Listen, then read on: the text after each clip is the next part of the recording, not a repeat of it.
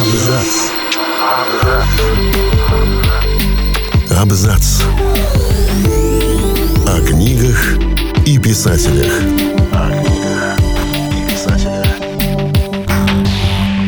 Всем привет, я Олег Булдаков, и сегодня я расскажу вам о секретах Тома Сойера и Гека Фина. Романы о Томе Сойере и Геккельбери Фине давно стали классикой детской литературы. Даже полтора столетия спустя они остаются актуальными, нравятся и юным читателям, и их родителям. Но так ли они просты? Мы решили узнать, как рождался замысел книг, и поняли, что они гораздо глубже, чем кажутся. О том, что история о двух мальчишках автобиографичной, автор признается еще в предисловии к роману о Томе Сойере. Большая часть приключений, о которых рассказано в этой книге, взята из жизни. Одно-два пережито мною самим, остальные – мальчиками, учившимися вместе со мной в школе. Гек Финн списан с натуры, Том Сойер также, но не с одного оригинала. Он представляет собой комбинацию черт, взятых у трех мальчиков, которых я знал, и потому принадлежит к смешанному архитектурному ордеру. И все-таки исследователи творчества Твена сходятся во мнении, что этот смешанный архитектурный ордер больше тяготеет к автопортрету. Очень уж велико сходство между вымышленным Томом и невымышленным Сэмюэлом Клеменсом, настоящее имя Марка Твена, который появляется в автобиографии писателя. Более того, в «Тетушке Полли» есть черты матери Сэмюэла – Джейн. Хороший мальчик, Сид Сойер, литературное воплощение младшего брата Твена Генри Клеменса, погибшего в юности, а Гек Финн на самом деле никакой не Гек, а Том Бленкеншип. Все они узнаваемы в жизнеописании Марка Твена – то же поведение, те же жизненные позиции. Особняком тут стоит прототип индейца Джо, фермер Джо Дуглас, который не совершал никаких преступлений, но имел настолько устрашающий вид, что навсегда остался в памяти впечатлительного Твена кровожадным убийцей. Еще одной автобиографической деталью стал город Санкт-Петербург в штате Миссури, похожий на Ганнибал, родину Твена – идеализированный захолустный рай, где миром правит простота и где жива память о смелых пионерах фронтира. Через несколько десятков лет, проехав по местам своего детства и юности, Марк Твен отметил и перемены, и старые добрые недостатки городка. Увы, все переменилось в Ганнибале. Но когда я дошел до третьей или четвертой улицы, слезы брызнули у меня. Я узнал лужу. Это была та же самая старая лужа, в которой завязла Энни Макдональд. «Приключения Тома Сойера» и «Приключения Геккельбери Фина» — это подростковые книги. Но сам автор говорил, что их было бы неплохо прочесть взрослым, просто для того, чтобы вспомнить о собственном детстве.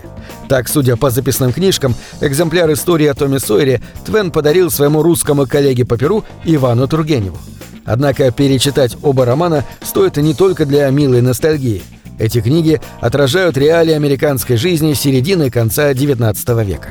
В истории о Томе Сойере автор более оптимистичен. Он потешается над детской литературой Юга, рисующей правильных и удобных детей с исковерканными ценностями, и общей культурой региона, в котором жива идея об умственной неполноценности темнокожих. Эта ирония превратится в прямое осуждение в книге о Геке Фине, где автор покажет все мучения юного героя в тот момент, когда он решает, выдать ли раба или помочь ему бежать. Совесть у меня была нечиста — я никак не мог успокоиться. Я так замучился, что не находил себе покоя, не мог даже усидеть на месте. До сих пор я не понимал, что я такое делаю. А теперь вот понял и не мог ни на минуту забыть. Меня жгло как огнем. Я старался себе внушить, что не виноват, ведь не я увел Джима от его законной хозяйки. Дело в том, что, согласно юридическим и религиозным законам США той эпохи, укрывательство раба считалось и тяжким преступлением, и непростительным грехом. Раб – это собственность, а красть чужое, как вы понимаете, нельзя. Смех над косностью патриархального городка, вспомним наказание тети Поли и скучные проповеди священника из романа о Томе в приключениях Геккельбери Фина, уступил место острой сатире на патриархальный юг с его фермерами-рабовладельцами, уже 30 лет ведущими кровную вражду, причин которой никто не помнит. Тут же Твен устами убийцы Шерберна выносит приговор среднему американцу. «Я родился и вырос на юге, жил на севере, так что среднего человека я знаю наизусть. Средний человек всегда трус. Средний человек не любит хлопот и опасности. Теперь вам остается только поджать хвост, идти домой и забиться в угол». С возрастом Твен все меньше и меньше любил и понимал эту жалкую жизнь, бессмысленную вселенную, всю эту нелепую смехотворную канитель. Причин тому несколько. Во-первых, личные трагедии. Смерти жены и дочери, неудачное вложение и потеря большей части сбережений. А во-вторых, изменение мировоззрения. Марк Твен прошел путь от солдата армии конфедерации до писателя, обличающего южные ценности. С возрастом он разочаровался во всех идеалах своей юности, что отразилось в безотрадном трактате «Что такое человек», опубликованном анонимно в 1906 году. Еще раньше, в 1890-х, Твен задумал написать очередную книгу о Томе Сойере и Геке Фине. В ней друзья возвращаются в городок детства. Вспоминают старое время. Оба разбиты, отчаялись, жизнь не удалась. Все, что они любили, все, что считали прекрасным, ничего этого уже нет.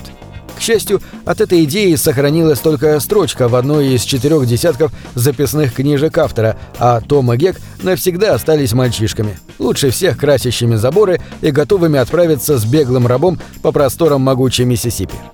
В России приключения Тома Сойера известны чуть больше, чем роман о Геккельбере Фине. Во всяком случае, первое произведение в урезанном варианте входит в некоторые школьные учебники. Что же до Гека, то его история включена в летние списки, которые, как вы понимаете, не всегда прочитываются. Обе книги воспринимаются как дилогия, и мало кто знает, что у них есть еще третья часть. Книга «Жизнь на Миссисипи» была написана в 1883 году в перерыве между созданием приключений и не связана с ними сюжетно. Однако и американские, и российские литературоведы считают, что она является третьей частью большого проекта, в который входят истории о Томе и Геке. Созданный Твеном эпос о Миссисипи первоначально мыслился как едва ли не идиллическая картина старого времени, мирной и добропорядочной провинциальной жизни, не знающей ни той продажности, ни того ожесточения людей друг против друга, которое стало заурядным явлением позолоченного века. Но, рисуя Ганнибал своей юности, Твен не смог добиться намеченной цели, заключавшейся в том, чтобы изобразить гармоничную и счастливую страну осуществленного идеала. Законы реалистичного обобщения потребовали от писателя совсем иной тональности. По легенде, Федор Достоевский произнес знаменитую фразу о том, что вся русская литература вышла из гоголевской шинели. Так ли это, филологи спорят до сих пор, а вот ведущие позиции Марка Твена и его мальчишек на просторах американской литературы вполне признаются и исследователями, и авторами. В 1935 году Эрнест Хемингуэй писал «Вся американская литература вышла из книги Марка Твена, которая называется «Геккельбери Финн». Ее надо читать только до того места, где у мальчишек крадут негра Джима. Это настоящий финал. Дальше фальш. Но это наша лучшая книга. От нее произошла вся американская словесность. Ничего не было до нее, и после тоже не будет ничего ей равного. Так или иначе, но глубокие и серьезные приключения Геккельбери Фина действительно считаются одной из важных вех американской литературы, без которой она могла бы пойти по иному пути. Однако этого романа не было бы, не напиши Марк Твен «Приключений Тома Сойера». На этом все. Читайте хорошие книги.